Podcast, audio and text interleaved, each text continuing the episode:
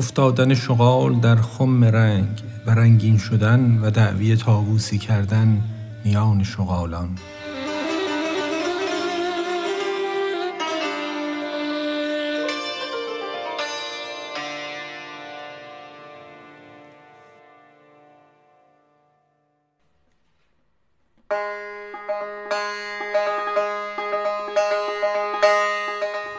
آن شغالی رفت اندر خم رنگ اندر آن خم کرد یک ساعت درنگ.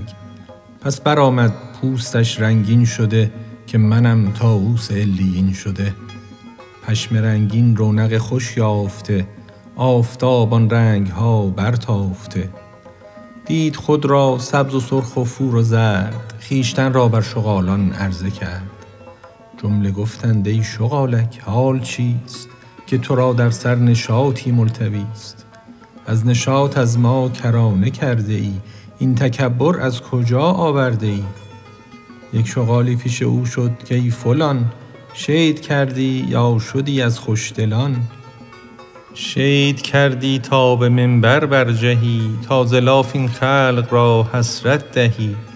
بس بکوشیدی ندیدی گرمی پس ز شید آورده ای بی شرمی.